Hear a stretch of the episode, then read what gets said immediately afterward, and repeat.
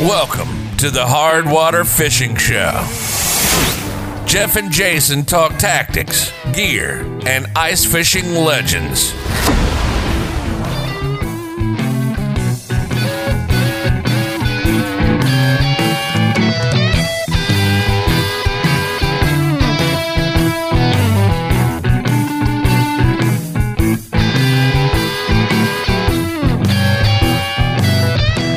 We are alive. Hardwater Fishing Show, Season 5, Episode 9. It is the first week of January 2022, the first podcast of the year.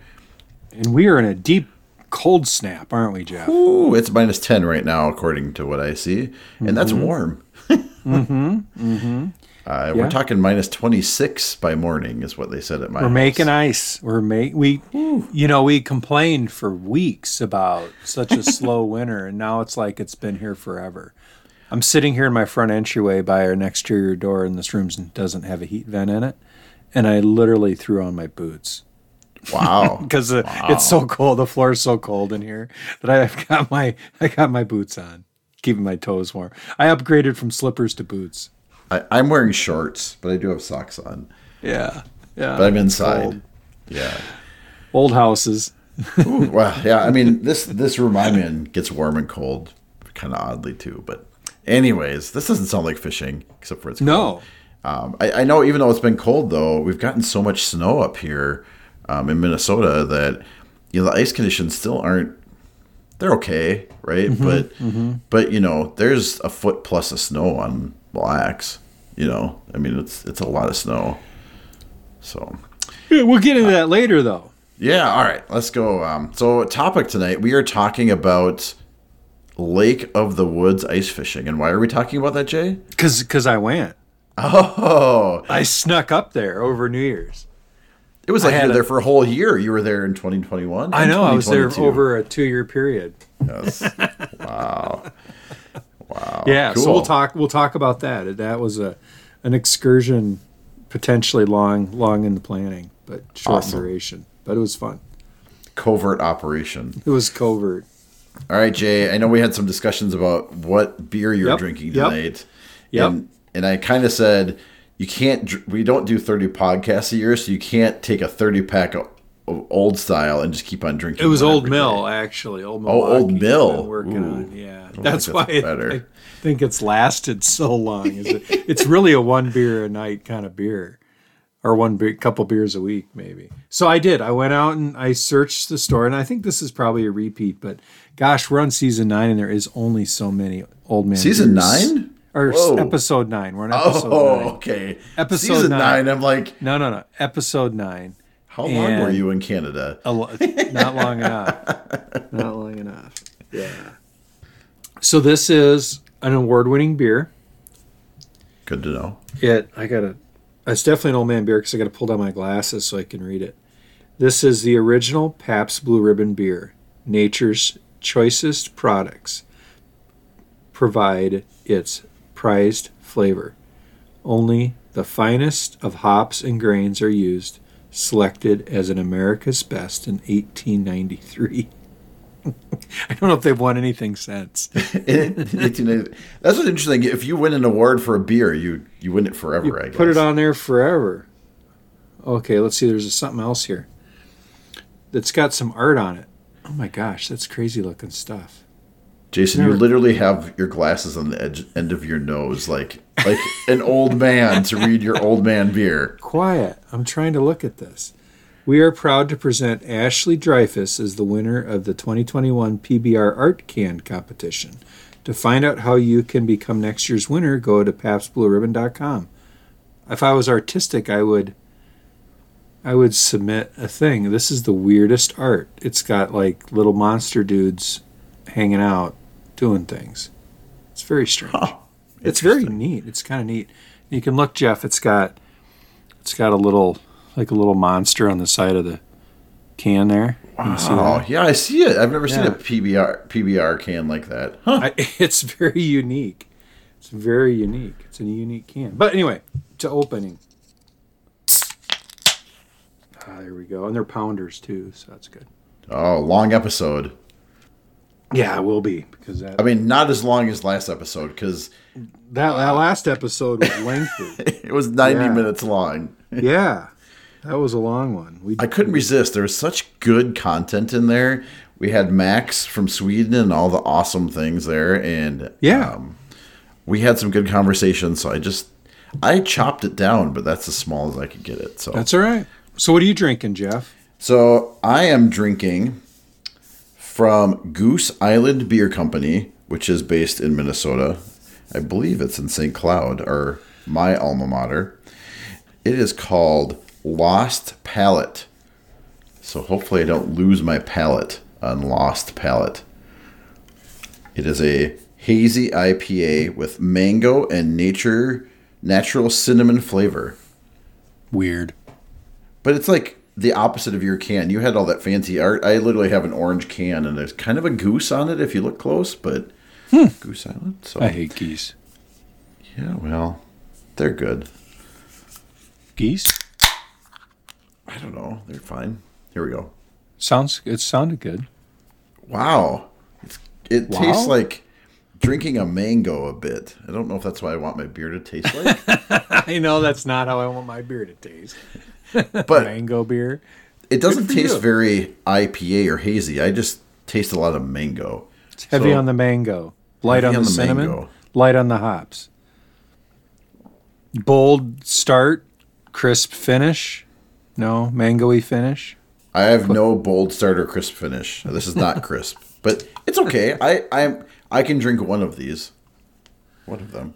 I want to circle back around to your goose comment. I am not a fan of geese. Can we just put that out there?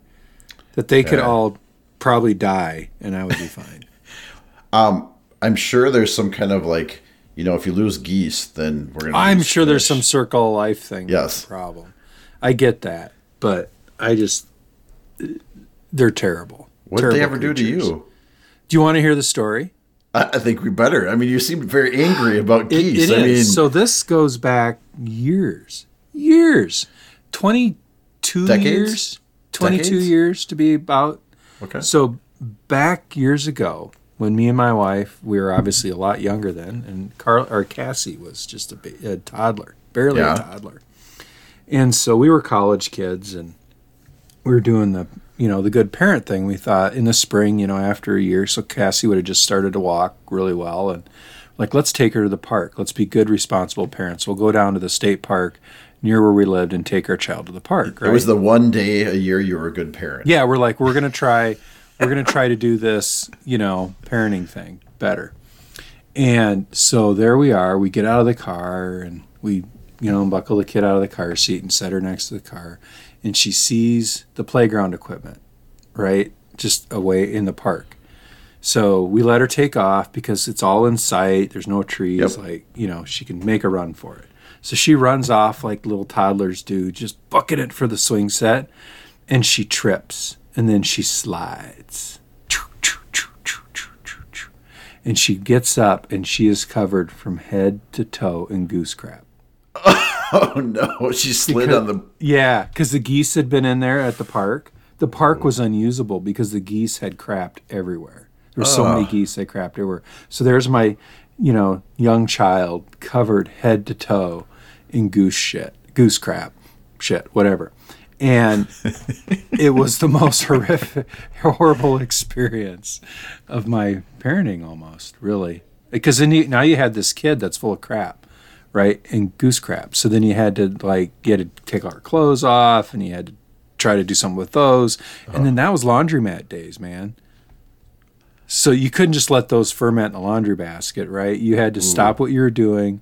You had to go to a laundromat. You had to wash your clothes. You know just ruined the whole day Wow. we never took her back to the park again I, I would have been traumatized. Did she talk about this still? well, she doesn't remember. No, she oh. doesn't remember. But I've told this story a lot, and that's when everybody because every time people say things about geese, oh look at the cute little geese, and I'm like, I wish they would die. of course, then they want to know why, so I tell the story. So now you know. That's the story. Well, I mean, my kids And then- are full and of have you ever crap gotten the goo- sometimes, but the itch? I think Like- a different kind of crap. But the swimmer's itch too, that comes from geese yeah, crapping. Yeah. So Ducks I mean, too. have you ever had swimmer's itch, or had your kids had swimmer's itch? No, uh-uh. Oh my gosh. I got stories about that too. It's not fishing related, but it Okay, kind of well, is. this this sounds like we've Yeah. veered from the beer We've conversation. Yeah, so we had to have a reason why you hated geese so much. I do. I got. and I've got five more reasons if anybody ever wants to know. That's just number one reason is the goose yeah, crap. yeah, yeah. Wow, Like, poor, poor, poor It's Cassie. it's a deep seated hatred. Uh, and I don't hate many things. You know that about me. There's not much I like. no, really I know. just That's why you were very angry. You were like militant angry about geese, and I'm like, whoa, wow. Yes. All right. Moving on. Going forward. Well, that was a really Where are we? crappy story, Jay. It was a crappy story. Pa- moving on. This is not crappy. Patrons, thank you so much for your support. We really appreciate it. You can find that if you wish to become one of them at hardwatershow.com backslash patron, P A T R O N. Um, we had a Zoom meeting with our patrons here la- recently, Jeff. That was fun. It was fun to see them on Zoom and face to face and and chat with them a little bit and tell some stories. It was cool. So Yeah. we hope more of you join next time we do it, and we hope we get new ones to join the call. So it was a lot of fun.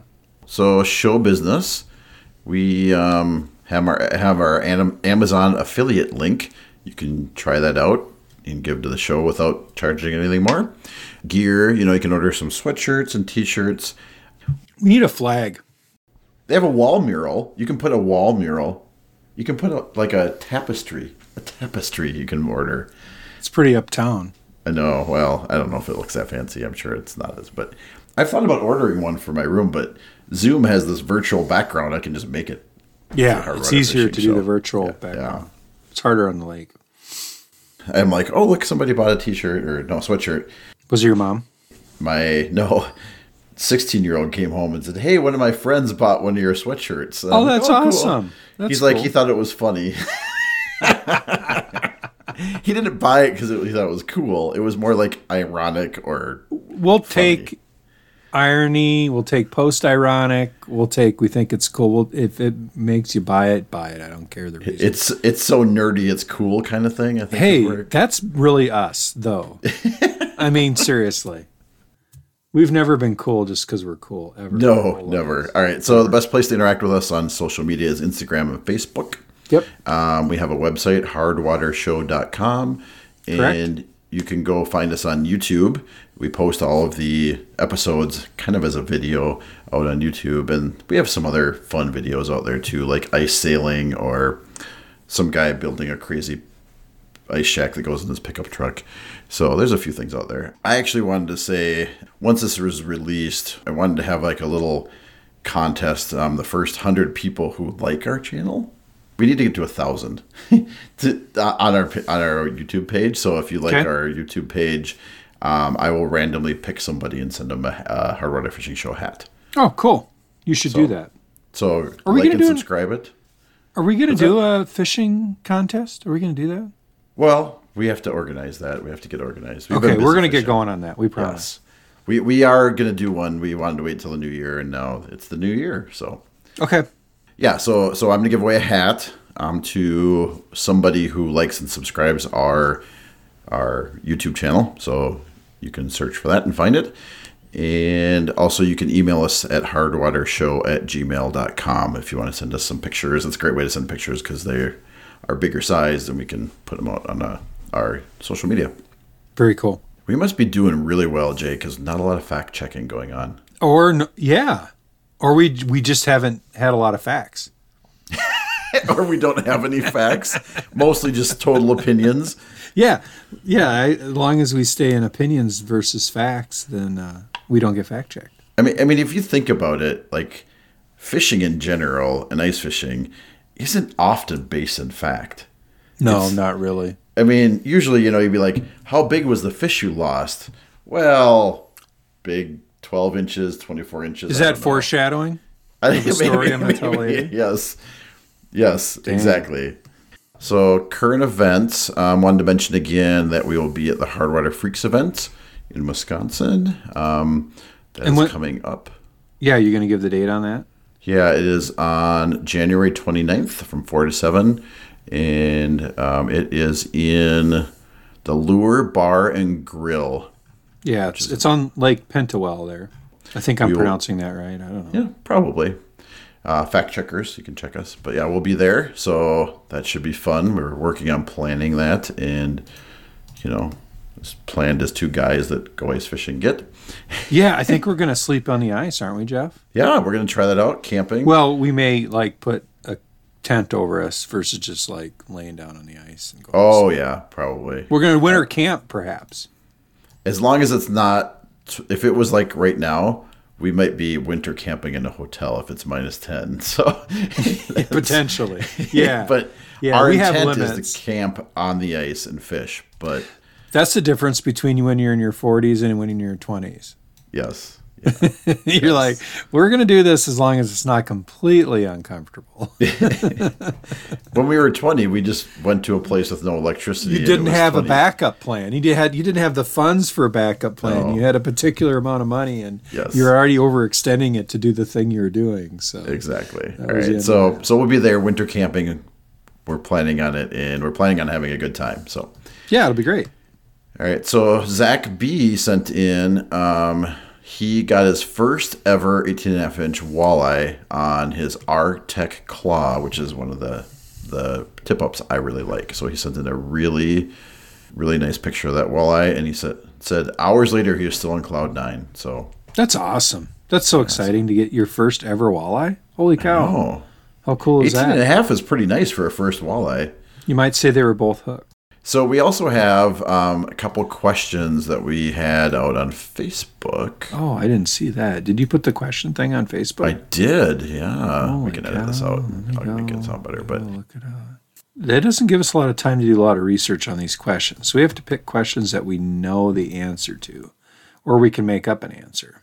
Bill B asked about what's your philosophy on bait size selection through the ice. Uh, I start to start small and work my way up. You know, we're lucky, I think, in Minnesota where we can have two lines in the winter. In the summer, you cannot. But uh, I feel like often you should do both. So I would probably put out a tip up with maybe something bigger, like a shiner or a sucker minnow. And I might jig with a fathead or something like that, right? For walleyes. If if I'm fishing for sunfish or crappies, I probably am fishing small to start with, like uh, like a waxworm and a tungsten dropper jig. So I don't know Okay. how you think about bait size selection, Jay.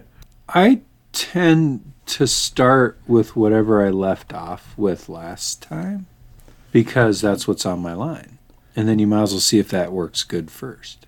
I would say size wise, that's so subjective. So I'm trying to think how to describe it best. Like, so on a buckshot type spoon, you know, a jigging spoon, I would go with what I consider like the medium size, not like the, yeah, quarter or an quarter. Like a quarter. Yeah, I would consider probably. a small an eighth. Yeah, probably a quarter, quarter. Probably a and a- quarter. A large, which I don't use very often, maybe like three eighths or something like. yeah, so probably a quarter. Yeah. You know, for walleye, I guess specifically. For panfish, I really tend to start small. Like so, panfish, I tend to really start with a very small presentation. And walleyes, I tend to start with a middle-sized, medium presentation. Then I go both directions. So I'll downsize if they're just kind of eyeballing it. So I'll try having the bait going heads, like a minnow head, or then I'll go to even a smaller bait. But but panfish, I usually start with just a tiny dropper jig and a little bit of like a waxy. So that's that's kind of where I start. So that's a yeah, and then really where I ended out last time. Dan Dan here, Dan is is holding nothing back. He's like, "Why am I so awesome? Are the fish even trying?" Um, Dan R. Yes, I love Dan, that. Dan, good for you, Dan. I I love that confidence. Well, we, we're not going to even give an opinion on why you're so awesome. We have no idea because we don't know you. You know, Dan, here's what you should do, Dan. You should join our, our patron site and then come on our Zoom and you can talk to us about why you're so awesome and how, how much. Give us some good advice. We'll take it. Here's something I know nothing about, Jay. What? Is Chris M- said, is Mega Live Imaging the best thing now, or is it Pantop? Is Pantopic still king of any live imaging platform? Trying to have ammo when I go ask the wife if I can buy it or forgiveness when she finds out. So there there's an old thing here that used to be with motors, things with motors.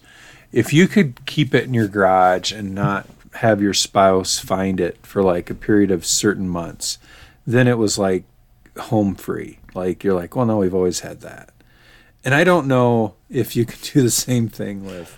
Well, I think you can do that with fishing gear and other gear too. So it just depends on on that marital relationship. I, I mean, everybody has a different budget, but Yeah. Um, I mean, Pantopics, Pan, Panoptix, ugh, Panoptix. Um, you could buy a decent used car for what a Panoptix costs. I know. You Maybe know, not a decent used car, but you could buy a used car for what Panoptix cost. So I guess I, I don't think you're going to sneak it by anybody. At least not in my household. I certainly wouldn't.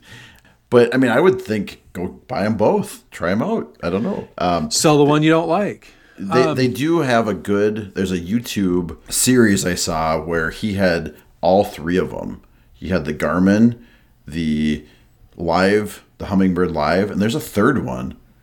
What's the third one? I don't have no idea. There's a third one. Um, and he compared all three rigs. So he had like, you know, $10,000 in live scopes or whatever you call them. And he tried them all and kind of went through the pros and cons. It's on YouTube. Uh, I will see if I can find the link to it. It's uh, the same guy who like flew into Canada and went ice fishing. So, no. but he literally had all three of them next to each other and said, "Here's what it looks like on this one. Here's what it looks like on this one, and here's what it looks like on this one." It seemed to me, based on what he was saying, that the Panoptix was still his favorite. I, and I think there's some, you know, if you're a summer fisher person and you're using something on your boat, there's probably some economy issues there if you're using similar technology on your boat and then using the same technology in the winter because you get used to moving around in those systems versus learning a completely different interface. So, I mean, I think there's some certainly some things up and down there. And this is kind of an economy of scale. I mean, I don't know if economy of scale is probably not the right term, but like, you know, you don't need this stuff to go out and catch fish. Absolutely don't. No. But you know Uh-uh. what? If you're if you're in the income range where you can afford the the new truck and the ice house, or or you're going up, you know, and and you're you can afford to do it, you know, on if you look at it through some of that econ, you know, through that lens, it's really not that expensive.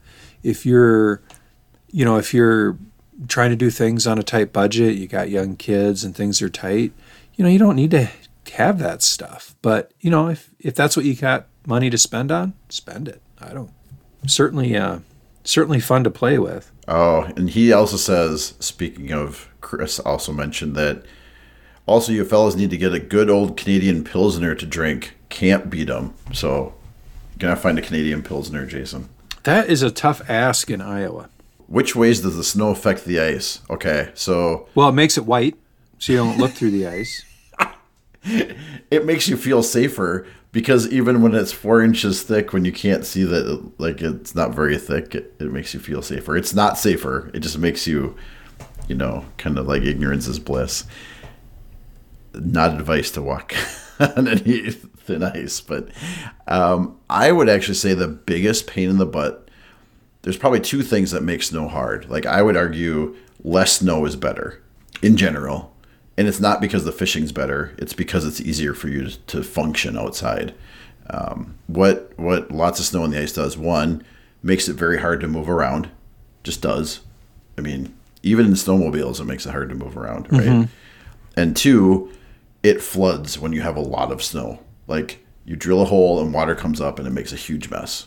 Yeah. the the weight of the snow on the ice it just does. I think those are two really hard things about it i think in some ways it can maybe in shallow areas it can like mask your you from the fish right like i mean mm-hmm. having clear ice so they can't see you but but i would say it's probably harder to move around and stuff is the biggest thing Yeah, yeah, I would agree. This this one's from Gary. He says you don't talk too much about using tip ups or tip ups not utilized in the north central states. In New York, they're allowed seven hand lines, so five tip ups, and I would I would run myself into the ground if I could use seven lines. So that's really interesting. So I have found if I'm fishing in a shack with another person, when you can only really have, then have one line in the shack, you run tip ups because we're only allowed two lines. And so you you run one tip up and then one jigging line in the shack. But when I'm by myself with my shack, I have two lines in the shack because I like to have a dead stick and then an active jigging line because a lot of times they'll hit the dead stick, but the jigging line will bring him in. So I tend to not run a tip up. So I rarely run tip ups when I'm fishing by myself because I'm jigging two lines in my shack. Is that kind of the same for you, Jeff? And you'd have to put your Crocs in a four wheel drive to go outside to to get your tip up. I, I mean, I do run tip ups. Um, we probably don't talk about them as much, and maybe we need to do a tip up episode. My one man shack that I use, that I've been using because I've had to walk out, is really lightweight. You, you saw this thing, Jay. I think Yep. you've seen it before. It's super lightweight. So when I get in my one man shack, I get one hole, right? That's all you get. I mean, Yeah. because it's too small. So I do put a tip up outside when I have that s- scenario. I'll use them sometimes on my hard shack, but probably not very often, because I find it hard to see and hear and notice. Sure. Yeah. Um, so you know, I'll I'll run, I guess the inside equivalent of a tip up. I have rattle reels, which is just an inside tip up, right? And I'll run those. One of my favorite things to do, and we can't run that many lines, but I love on a super nice day, no shacks, hanging outside, uh, running tip ups on a weed line, catching northerns. That to me is the best tip up action I've I've had. And tip ups are kicking when you're when you have a bunch of kids with you. Cuz you can run a whole bunch of tip ups. Kids can run around and make snowmen and slide around and do what kids do. And then a flag goes up and it's on. You know, they can all run over and catch the fish or try to catch the fish and so I, th- I think there's certainly certainly something to that. But the, I think the limit in lines is probably why we don't use them maybe as much. If, if you had seven lines, you could use. Yeah, why wouldn't you put five? Five. Man, that'd be a lot of work. Wouldn't that be glorious? I mean, yeah, uh, you could cover the whole lake with like just- five people, Just do a thirty-five grid- lines. small lake, you just have a grid pattern. I, I will say, like I said, I think, especially in Minnesota where we are, it's so weather dependent, right? Like people will say, "Oh, you must move all the time," or "You must fish like this." You know, you gotta kind of take what the the environment will give you. It's it's hard to run tip ups when it's twenty below. Like it's just cold, right? It, your hands freeze. They're just hard to run. The holes freeze over. But on a nice warm 25, 30 degree day, you can bring your kids out. You can have fun on the ice. You can do it, right? So so it depends on the it depends on the the weather, right? Um, I would not want to be running tip ups at minus 12, which is what it is right now. Yeah, you just it's miserable. Yeah, your hands get cold. They freeze in. Your friends Yeah. yank your your tip ups through the hole and break them. Why do you, gotta bring that up? Why do you friend gotta bring that up all the time? I don't know. I mean, it I, there's no evidence of that. There's I have them suggestion, downstairs. I can There's, go there's rumor and conjecture, but there's no evidence. Zero evidence. Zero evidence. Zero. All right, let's do one more. Best All right. Tasting hard water fish, Jeff. If you're gonna throw a meal together and you could, which wouldn't happen, but you could catch any fish you wanted, what what would you eat for hard water? So this is going to be controversial, I think. Uh oh, you better not. You're gonna you're gonna say eel pout. No, I actually do like eel pout. I would argue that walleyes or northerns or sun, you know, panfish, I like them all kind of the same, and I don't know that there's a huge difference to me between them, taste wise. Okay. See, I told you. Like, I mean, if you put a walleye fillet, a good walleye fillet next to me, and a good crappie fillet, like I could tell by the shape. But like, if I actually ate it, would I be able to say this one's crappie and this one's walleye? I could. Okay, well, I don't know if I could. Okay. But what I will say is one of my favorite ways to eat fish lately is fish tacos. I do like fish tacos. like they're so good. Like you put that cabbage on the red cabbage in a good spicy uh, sauce. What do they call it? Olay, not olay. Ole. what do they call the sauce they put on food? Well, there's all sorts of sauces you put. Aioli. That's what it is. Aioli. Aioli, like a aioli. An aioli. yes. Okay.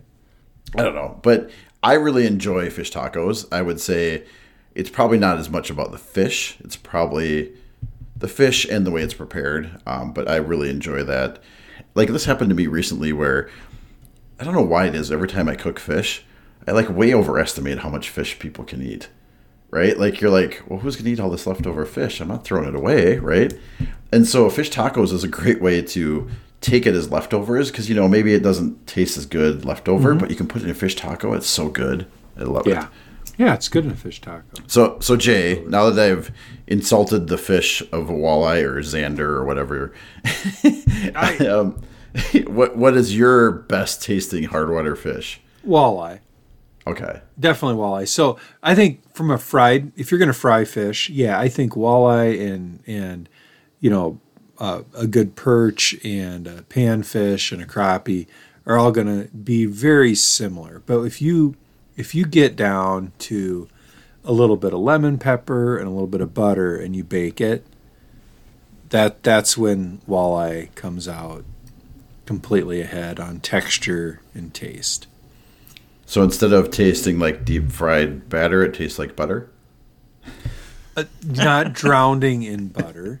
Okay, But yeah, butter and uh, some butter and a little bit of lemon pepper. Absolutely, I, I mean you're making me hungry, so that sounds really good. Oh, I've good, had it. You've good. cooked it that way. I've enjoyed it. So, it's good. It's certainly good. but I do like so- eel pout. We've made that, and that is actually good. We uh, yeah, I'll get to that. Well, no more foreshadowing.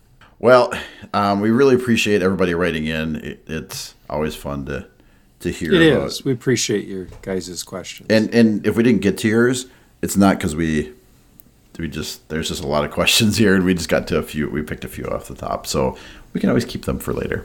So thank you for writing in. fishing report. Tell me about your fishing report. Fishing report. Fishing report.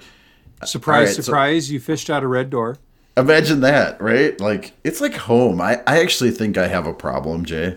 Oh, Like I really like it there. I'm comfortable. I'm happy. I- I'm having trouble getting out of my comfort zone, right? Like early ice, people, everybody goes to red, and I'm like, I don't know. The fishing there is good, but it's comfortable at the red door, you know, like because early red ice is ice fishing has been pretty good, and I didn't go there. I went to Mille Lacs instead, which hasn't been bad, but not as good as red. So uh, last weekend, I got out, walked out. So you could have four wheelers and stuff. And actually, my brother in law brought his four wheeler up, but we still didn't fish out that far because it was really cold. I walked out, fished uh, first break, and caught uh, walleye, nice 15 inch walleye, super aggressive, Cool. just whacked. You know how you like stare at your your depth finder and you're like, oh, why do they keep on looking? Why do they keep on looking? This wasn't a looker. This was like a a hammer. You know, just just bam. shows up and slams it. That's not. That's awesome when they do. I actually like I pulled this one fish out and it had the lure in its mouth, but it wasn't really a hooked all that well. Its just mouth was so clamped down it wasn't hmm. coming out. So but there was a lot of lookers too. So caught some perch, not big perch, Okay. but perch. Also caught some of those tiny walleyes. You've caught some of these tiny walleyes before, right, Jay? Like Oh, like, yeah. You get them out of there and they're like fingerlings. I mean, they're so tiny. I can't believe I caught it, and somehow you I caught be. it. You have to be um, pretty adept at hooking things. Yeah, I mean, it was tiny. Like, I think we took a couple pictures, and I should probably put one up. But I mean, we're talking it was like six inches or less. It was tiny. Um, we did use the my brother in law's camera. That was kind of cool. We could see the walleyes down there and stuff. It was so tactics wise. I was using my single man portable. Like I said, um, I was walking out, so super lightweight. I don't know. I got to get better at uni knot. I think I lost the fish because I tied it bad. So I went back to the Really? trilene knot. Yeah, I don't. Well, I don't know. Like I I got hit really hard and I missed it. And so I dropped it back down and it hit it again, which is always awesome when you can do that, right? When you miss it and then you, you check your bait and drop it back down and it's right back at it again. Oh yeah, that that's always. I love. I mean, I like that. But but then I got it on. I'm like, ooh, nice one, right? You hit it and then snap. Lost my perch talker, which is the only one I had, and lost everything and I didn't get the fish. So That's so sad. I know, I know. So I was using the uh, eighth ounce drop chain glow pink perch talker, which I really like. It, it seems Mille Lacs likes pink. It And- does. Yeah, we caught them on there last year on little Yep. pink jigs. And the drop chain, we learned this at, when we were at Devil's Lake. Those drop chains at times are really awesome. They are. Um, I also caught a couple on these glow spoons. They are the Northland glow spoons. They're like metallic. So there's like a green metallic color one. It's called Northland Tackle Sh- O Shot Spoon Bait. Um, but it's like a gold one, and you put the snap, the snap uh, glow sticks in them. Yep. And so there's a, gl- a green one and a gold one. So Oli and I were talking about this too, little Oli. and he also has been having good success with those glow spoons this year. That specific color, it's like a green, Huh. a green gold. And so I was using that eighth ounce or even a quarter ounce one. They're not very big. Kind of had my standard setup with the six pound fluoro and a little barrel swivel on the line and a quick clip and one of those. And it, was, it worked out pretty good Cool. and we were on a location wise we were on a a rocky transition break right like out from shallow to deep so about 19 feet of water yeah it's a good time Cool. My brother-in-law was with me and he caught a few too so Well, that's great. You sounds like you guys had a good outing. yeah it was it was okay although maybe not as good as your outing but it was okay Well, I mean, I I kind of had a guide. yeah, I, I was the guide I got reminded of the pressure's on. Like I never realized this, Jay. But so my brother-in-law's up, and he's like, "I don't know. This is your lake, Jeff. You show me where to go." Uh And oh. I'm like, pressure on. I'm like, on. whoa! Yeah. Like I'm just out here fishing, man. Like I'm just having a good time. Like I didn't know I had to deliver any results here, right? Because because that's hard. I mean, It is. so yeah, it, it- the pressure I, I felt that a little bit, and I was watching Jason Mitchell outdoors on YouTube because I like YouTube and I like fishing. He has one of those Like the tooth, picks. the toothpick thing. Yeah, did Mm-hmm. you try that this when you were out?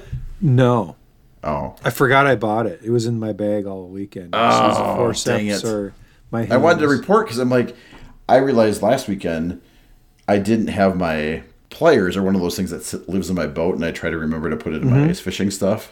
It didn't get moved, so I was out fishing, and I'm like, well, I don't know what I'm going to do if I get a really big one. I have one little pliers for putting those bobber stops on. Oh yeah, Like- yeah. Well, that'll work.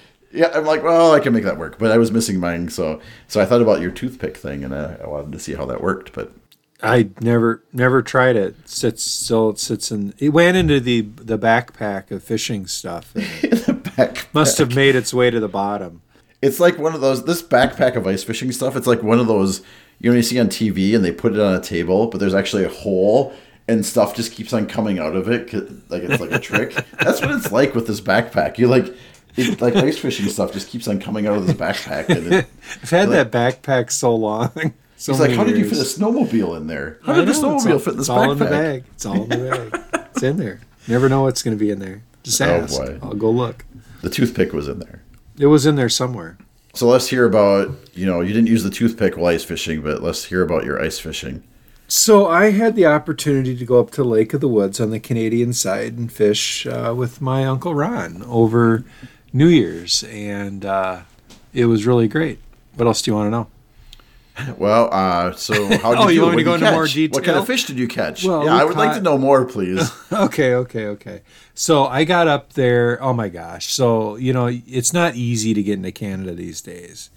You know, so you have to you have to COVID test, and so then I got to the border and presented all my documents. I about probably got like really searched at the border. Did I tell you about this? No, you got So searched. I mean, we've fishing, been searched but- before. This wouldn't be the so first time. I'm sitting there, and you know, and, and he's talking to the guy, and like the whole time I'm sitting, I'm like, "Don't look guilty, don't look guilty." I'm like, "Why? I'm not guilty of anything. Why am I sitting here not?" you not always to feel like guilty?" that. I feel like that too. I'm like, I'm not doing anything wrong, but I feel like I'm doing um, something wrong. I know. So yeah, he starts to ask the question of, "Hey, do you have any weapons in the car?" And he starts going through the list, and as he's going through the list, I kind of look up, and I'm thinking like, and I'm like, "No." He goes, "Look like you were thinking," and I'm like. Yeah.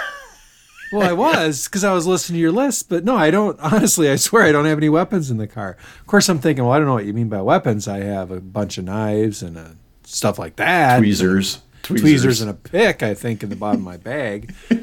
but I don't have a knife. So he was looking our weapon. He was kind of, I think he was trying to decide if he was gonna, you know, pull me in and tear apart. And I'm, I mean, I'm I'm both like really looking harmless and really looking suspicious at the same time.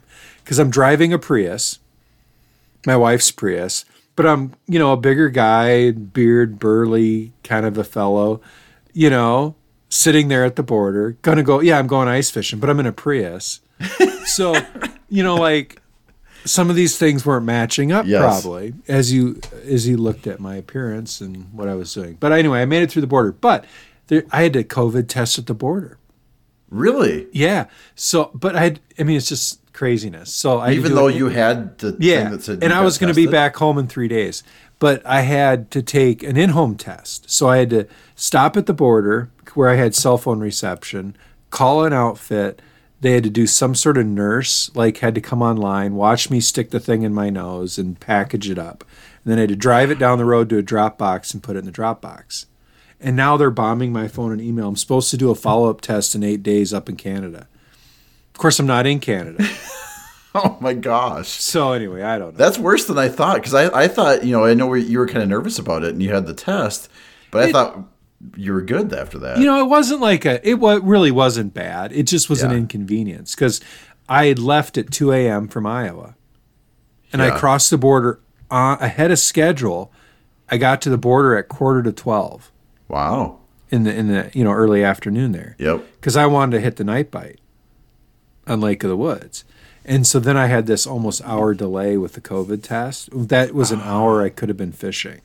So I was a little cranky about that. But anyway, I got to Ron's. We got on the water about 2.30 probably, on the ice about 2.30. Okay. And uh, So got 12 out hours after you roughly up. 12 and a half hours after you were I on the woke up. ice. Yeah, I was on the ice in Canada.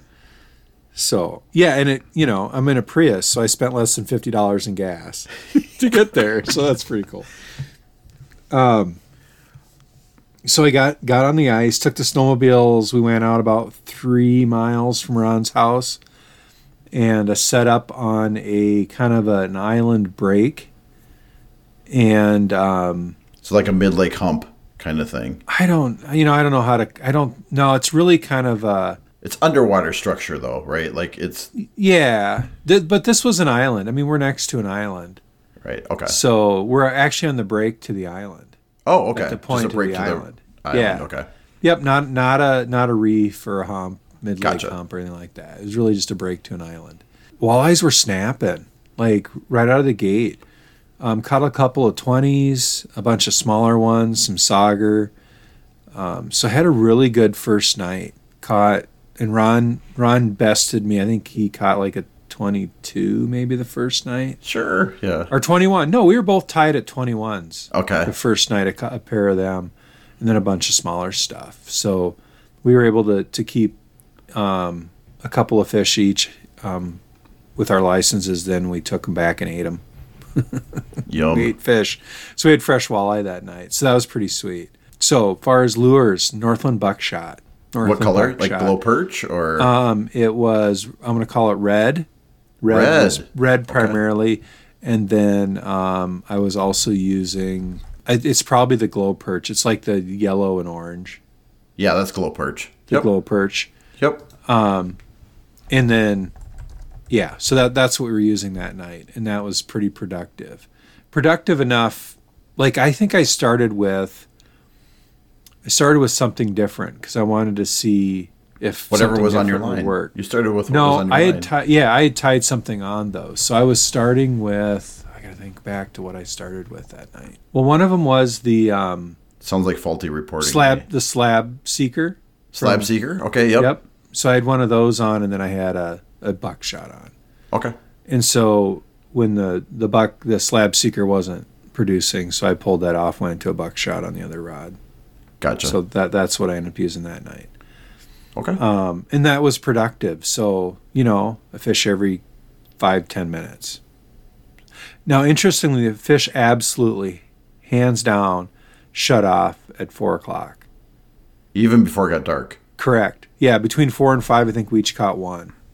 Wow. Like, I mean, it really just shut off. Done. And that was the that was the story, pretty much the whole trip. Like normally, when you're like, okay, this is gonna be this is go time. This is Yeah. the the witching hour where we're gonna slam them.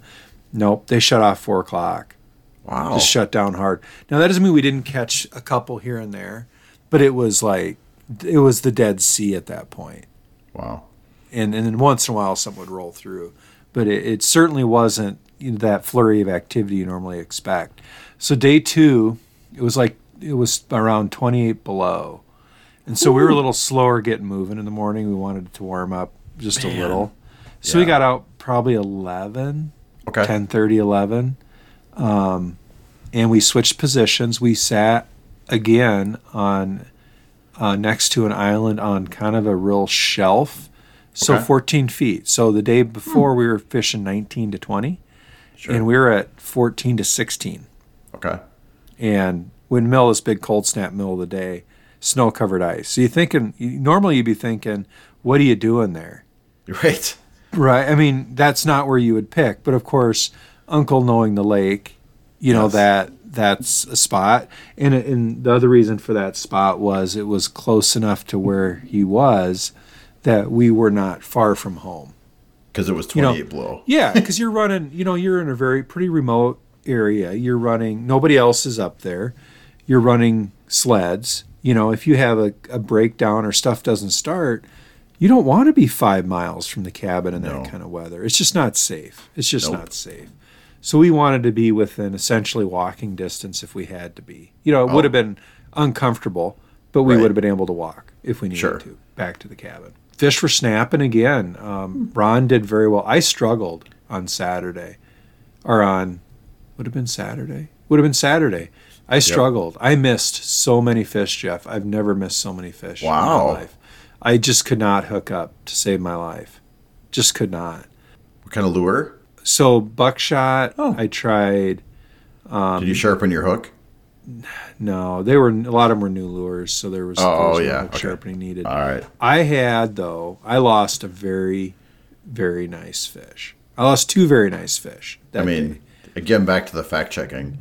Yeah. So this was a walleye, and I had it up to the bottom of the hole. So I learned a couple of things. I learned a couple of things. So I had two um, St. Croix Mojo rods that were my walleye rods, and then another That were your walleye were. rods. then I had another rod that I forget. I I think it's a St. Croix as well. I think I had all St. Croix rods, okay. but cheap ones, not expensive ones. Yeah. And the one's a medium heavy, a medium rod, and that one I, I still like. That one works good. But I had another medium light St. Croix rod. That was a gas station. I'll call it a gas station St. Croix combo. I Was bought it next to the Bud Light? The old no, it might. It probably was. But I bought that. I bought it a number of years ago, actually. Okay. Um, and I hadn't been using that for walleye, um, but I broke one of the other Mojo rods last year when I was up in Minnesota, and so I needed I wanted three walleye rods set up, so I set up this other rod, and that was the rod I caught this really nice fish on a VCM uh, VCM drop chain yeah. um, rocker. They call it the rocker spoon. I really like that rocker spoon, and it's got um, it's almost like a Swedish pimple type lure. It's kind of angular, long and angular, Sure. but then it has a drop chain with a little glow bead on it, Yep. And um, and it's got a smaller hook though. Is the part of the problem. Okay. And Sure. um, so I had a really nice fish, Jeff, on this. I mean, like really nice. Had it all the way up to the hole. I'm down on my knees. You know, I'm trying to to get the fish's head to start up the hole, Yep. and I can see. You know, there's only 12 inches of ice, yeah. so I can see the head, and the head is hitting off one side of the, you know, at the bottom, and it's it's not past like the first fin on the other side of the hole. This is a nice Sure. sized walleye, and I've got the rod up. You know, and the rod did not have enough backbone to maintain pressure. When mm. that fish hit the bottom of the hole, the pressure was released, and it, you know, the rod Yep. didn't have enough backbone to maintain that. That's my story, and I'm sticking to it. And it got off. It was equipment problem. It was. It was a very nice. Well, I didn't think so at first. At first, I blamed the hook. I'm like that little hook must have not done it. You know, must not have been good enough hook. So then I switched lures. I went back to fishing. And Jason, then, you know what happens when you point at something and blame it? There's like four other fingers pointing back at you. oh right? yeah, I'm. I know. It was. I mean, it's all me at the end of the day because I'm the one I- making the decisions. I know. I, So I, then I had another nice fish on, and I don't know what kind of fish this was.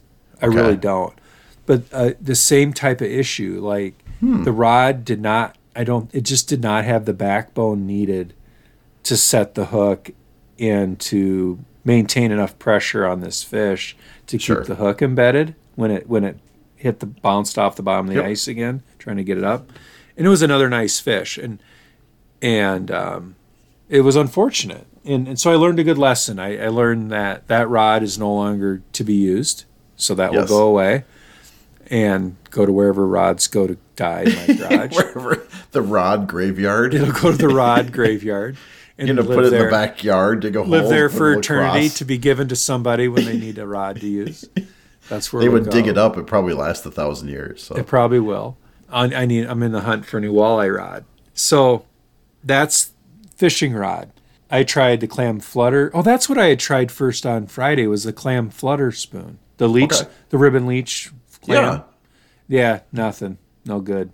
Didn't work. So work. I used one of those. I didn't mention that, but I tried one of those last weekend too.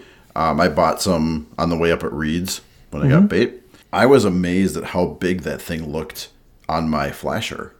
Like Yeah. it was way bigger than other things. I don't know why. it really showed up. it really showed up. Um, I don't know what that means, but it, to me it looks bigger. But I didn't get anything on it either. But That VCM rocker spoon is like a stealth bomber. You really have to crank up the the gain to see that thing. I don't I don't know. It just doesn't reflect. But yeah, I would hmm. agree that. But so what was interesting is sometimes fish just don't bite, so it's hard to Yep. like rule a lure out and say I didn't like how that worked because you don't know for sure. But like fi- the fish were biting, and when certain things don't work, then you're like, okay, well, Yeah. maybe you know that doesn't work as good as, or maybe it does, but it, it certainly wasn't what they wanted either hmm. day. Because I tried it again and then put it away, and I tried the clam pinhead minnow, and I tried the slab seeker again, and kind of went through that. I also tried um, the tactic I tried differently that I hadn't used previously in a long time. Is I tried the Tika, I don't know, is it Tika the minnow, yeah, the yep, the Rapala, you know where you with the hooks or- that like are gonna impale yeah, your hand. Clam makes one and, and Rapala Yes. makes one where you're it's a jigging jigging Rap kind of a thing. Yeah, it's got the front hook, the tail hook, and the bottom hook. But like they're super sharp, and you touch the thing, and you're it's like Oh, yeah. hand. That Yeah. that thing can tangle up. Yeah, it it makes can make a mess, and you have to put a lure wrap on it to shove it in a bag, or you're going to be hooked into everything, Yes. and it just never comes out. It just lives there forever. and so I tried that. You know, I tried some aggressive jigging with that to bring stuff into a dead stick, and no dice didn't work. And you know, Ron, of course, is in the shack next to me catching one after another, and he goes, "So here, you know, so Ron." Um, he told me he had on like the glow perch, but then I looked at it and it was actually green. oh, A green buckshot was working pretty well. but you know, of course, he tells me it's orange and yellow. Um, so that was funny. So once I figured out it was green, I put a green one on, and I actually I started catching quite a few small ones, um, but nearly not. His big one for the day was twenty three that day that's a nice one. and then it was fat, fat, Yeah. fat. And so some he caught some twenties, a twenty three. I caught a fair number, but little like little ones, like tiny ones, like twelve inches and Yeah. saugers and but I, I had my chance at some big fish that day and just blew it. So I had a great day fishing. I, I I rarely went without action. I rarely went without feeding the fish minnows.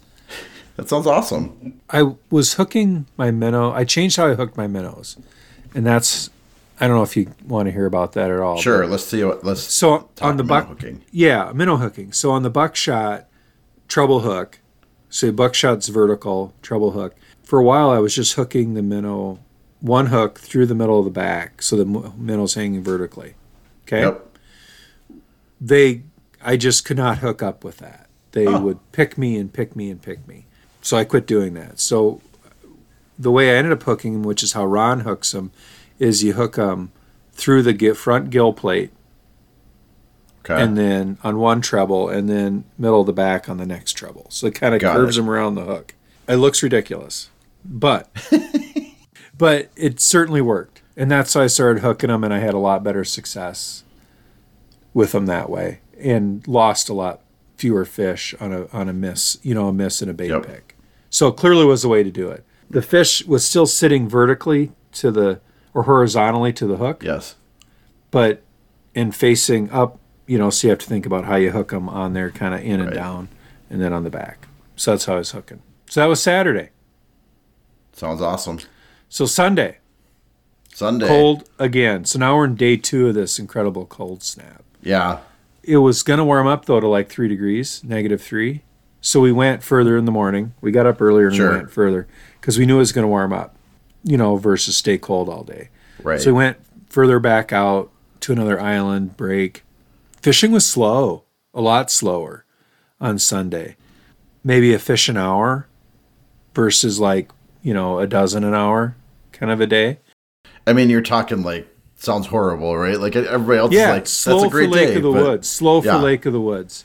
I did not catch. I started catching some smaller walleyes in the afternoon, um, but really, I caught some really nice northerns. I caught three really nice northerns. The biggest, biggest of which was uh, right at thirty inches, Wow. which isn't record, but it's still a solid pike. And, But and fun. Was a hoot on a medium light rod. Yeah.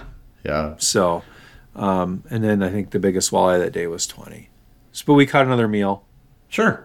so brought home another meal to eat so that was really cool um, one other thing on sunday i had a lot of success more success with the gold spoon that had the, the clam or not the clam but the northland the glow stick thing in the middle Yeah, that's the one I was talking about that I had success with too. The Yep. same one. Yep, Yep. Same one. It, it's it's different than a buckshot because it has the glow in the middle, and it's it's more of a blade spoon than a like the buckshot's kind of like a big piece of lead. This is more of a blade. It has a different. so i tried that that one you're talking about on saturday and had not a lot of success on sunday i have one that's shaped like a buckshot but instead of the rattle in the middle it has the glow spoon Oh yeah, I have one of those too. Yep, glow shot i think it's called a glow shot the glow shot instead of a buckshot.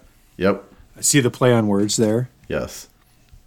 So the one other thing I want to make sure to mention was I had spooled up two rods with a different line I had never used. I used Suffix Advanced Ice Monofilament. Sure. Don't recommend. No, not Did not, the like goods. it. Did not like it. Six Huh. pound test. It got curly on me. It was very stiff, even though it said for ice fishing. It's an ice monofilament. It was very stiff compared to the other stuff. I, the tri- But it's mono, not. It sounds like fluoro, but you said it's mono. This is monofilament. Yeah. Yeah. Huh. Says monofilament.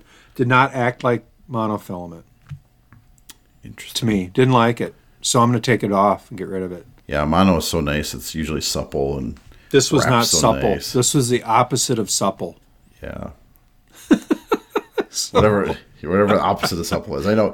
Every year I go, that? I go fluoro mono. Gosh, that fluoro was a pain in the butt to deal with. I'll buy mono. Ah, we'll try fluoro again. Yeah. So that's why I thought I'd try this. You know, I wanted to put some six pound test on and and man, it just it's coming right back off. I don't want to use it anymore. It it just I remember when I spooled it up, it felt thick, Mm. like thicker than it should have, and Weird. um, yeah, not not a fan. And Suffix is a great brand. It's it's a Rapala brand, I think, or Rapella or Rapala, however you say it. But Oh, I don't know. I'm Rapala all the way. I don't know if you're, a Rapala guy, I don't know. I'm a Rapala guy. Yeah. It's a Rapala. Well, VCM is also a Rapala brand, uh, but not Rapala. not Rapala. Yeah, Rapala. Rapala. Rapala. Okay, what else did you want to know? That's what I know. I will say the one I didn't go with you obviously, but I've been there before, and I've been on the U.S. side before. I will say that it it is like two different lands. You're on two different total places. One does not look like the other. Yeah. So guess how many other people we saw ice Zero? fishing? None.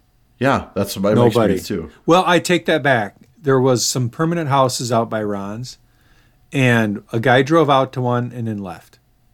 Like Okay. I don't know what he was doing, but he drove out and then he left. And we've gone back. four days and not seen anybody. Yeah, but nobody else.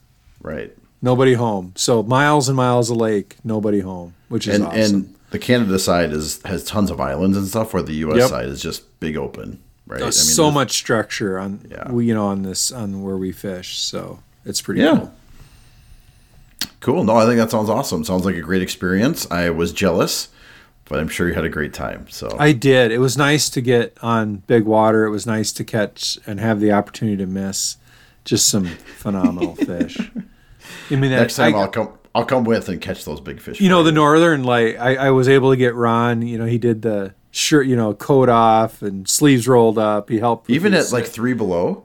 yeah. Oh yeah. He's all in. Wow. he's all in. If he's got to go down to his waist through that hole to get your fish he'll do it. No it's a great trip. It's nice to be able to give a solid fishing report. Oh there's okay so there's one more thing i want to talk about and then i'll quit.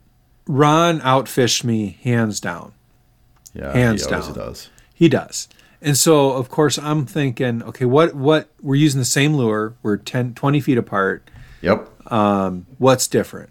And so I identified one specific difference in what we were doing.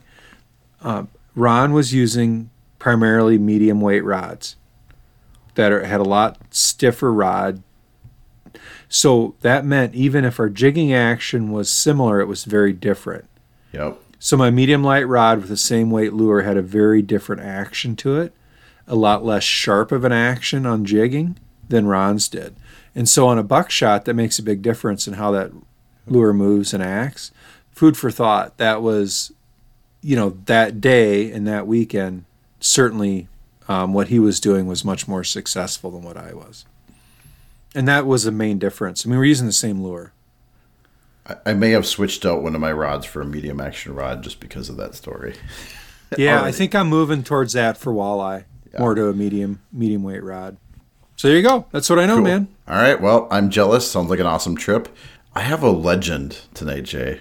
That's awesome. and it just happened. This is like, you know, you go out and experience things, and you have to do weird COVID tests at the border. I mean, this is the stuff you do when you go out and just go ice fishing, right? Whether you're catching fish or not. Last weekend, drive up to Mille Lacs, get up there. There is like so much snow. I should put a picture of my ice shack, but like there's two feet of snow on top of my ice shack. There's just tons of snow. I get up there and they plowed a road, but it was kind of hard to get around. And so one of my awesome ice shack neighbors up there, I pull up and he's like, "Hey, you can take my four wheeler. It has a plow on it. You can plow to a spot to park your car because there wasn't much. You know, there was like a road, right? Like I mean, there's like a road and there wasn't mm-hmm. any places to park. And so he's like, "But I don't have chains, so I don't get stuck." Well, Famous last words. yeah, there. I mean, this isn't where the story. I can see where this is going. Yeah, he, it was awesome. So I didn't get stuck. This is not where the story goes, but so I I would have lost money on that bet.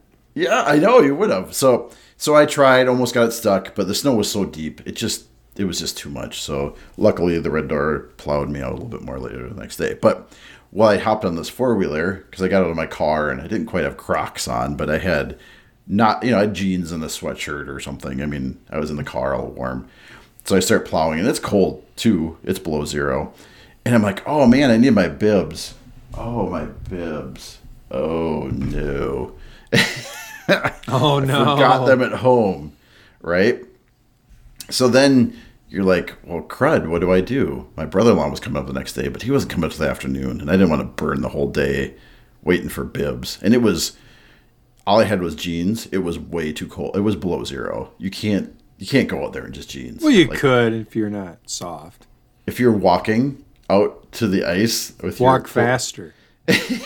I didn't find that it was going to be, it wasn't going to work for me. So I don't know. I'm lamenting. I called Erin. I'm like, what do I do? And she's like, she would meet me. I'm like, yeah, we could do that. It's 45, you know, it's 45 minutes each way. Then I'm like, oh, well, Brainerd's like 45 minutes from from where I'm at. I'm like, great. Fleet Farm, they're open till 9 p.m. Awesome. I have enough time to get there. Jump in the car, drive to Brainerd, and I roll up to Fleet Farm. I'm like, wow, Fleet Farm's pretty quiet. But there's a bunch of cars in the end of the parking lot with their headlights on. So it must be okay. Yeah, they had closed at eight. It was like Oh, no. So I drove all the way to Brainerd, right? And this lady, the cars in the parking lot with the headlights on, that was like the employees starting their cars to leave. Oh, right? sure, Like- because it was cold out. Yeah. yeah, it was cold. It was closed. So I'm like, so this lady's like, yeah, we're closed. We closed at eight. I'm like, but the website said nine. And she's like, well, those were holiday hours. We're back to eight o'clock again. And I'm like, oh, man. And you know, this is after planning everything. I got everything ready so I could be up there, so I could fish in the morning. And so I'm like, great, what am I gonna do? I just drove 45 minutes. Could have just drove home. I mean, it's not that close to home, but. And I'm like, do you think anything else is open? And she's like, Walmart is open. So they have a Walmart in Brainerd, right? So I go to Walmart, and they're open till 10, so that's good. So I go into Walmart, and they had basically no outdoor gear, right? Like, no, I mean, I just needed something to get me by for the day. It didn't even matter. So they had two or three pairs of overalls, like coveralls, like not bibs, but coveralls, like kind of like Carhartt. I'll call them generic Carhartts, right? Uh huh. But they were large. I am Yeah, not that's a not large. gonna. That's not gonna. I'm not a large, especially in that. If you're ever bent over in, in a too small coverall suit, it doesn't go well. Nobody needs to see that. Nobody needs to see that. So I put them on, and I could zip them up, but it was like, and I could get them up, but I'm like, this is not going to work, right? So I'm like, I asked the kid working there, I'm like, do you guys have anything else? It's like, nope, this is all we got. And then I found randomly on a rack a size 44 30 Holy pants! Oh that god! were insulated. Like like those Carhartt pants, but they have f- fuzzy stuff in the inside. yeah, like flannel-lined jeans. Yes, like flannel-lined jeans, basically. But they were like too big for me. Um, but I, it was literally the only pair they had, and I had a belt, so I bought them, and I got some underwear or like long underwear, long handles, and and drove home after spending three hours driving around, and was able to go fishing the next day. But it, it was an adventure. It wasn't really about fishing, but it was about fishing. So that's my legend tonight. Your lack of planning. Well, so now I'm like, because I have a checklist. So this is something I do because I can't live without lists. My life is lists. I have a checklist for when I leave the house to make sure I packed everything. I have a checklist for when I leave the ice shack to make sure everything's locked up. And so bibs weren't on the list. So that's why I missed them. So now they're on the list. That's So hilarious. before I leave, I'm going to get my bibs. That's a that's a great story, Jeff. Thanks for sharing that. And I called Jason on both ways because he was driving to Lake of the Woods at Yep. the time. So we I, talked yep, a lot I've, that night. I've heard this story. Yeah. yeah. exactly. Yeah. Well, Jay, you know, you were worried that we'd be too short, and we And are. we, we're we are not. no, no. I and So, I've thought about four of the things I could talk about. We'll say that for another day. yeah, it sounds good. All right. Tight lines, everybody. Cheers. Five. You've been listening to the Hard Water Fishing Show with Jeff and Jason, Say goodbye. one of the most unique podcasts on the planet, where we talk about tactics, gear, and ice fishing legends. We'll be back soon. Bye bye. Till then, signing off. Bye bye. Bye bye.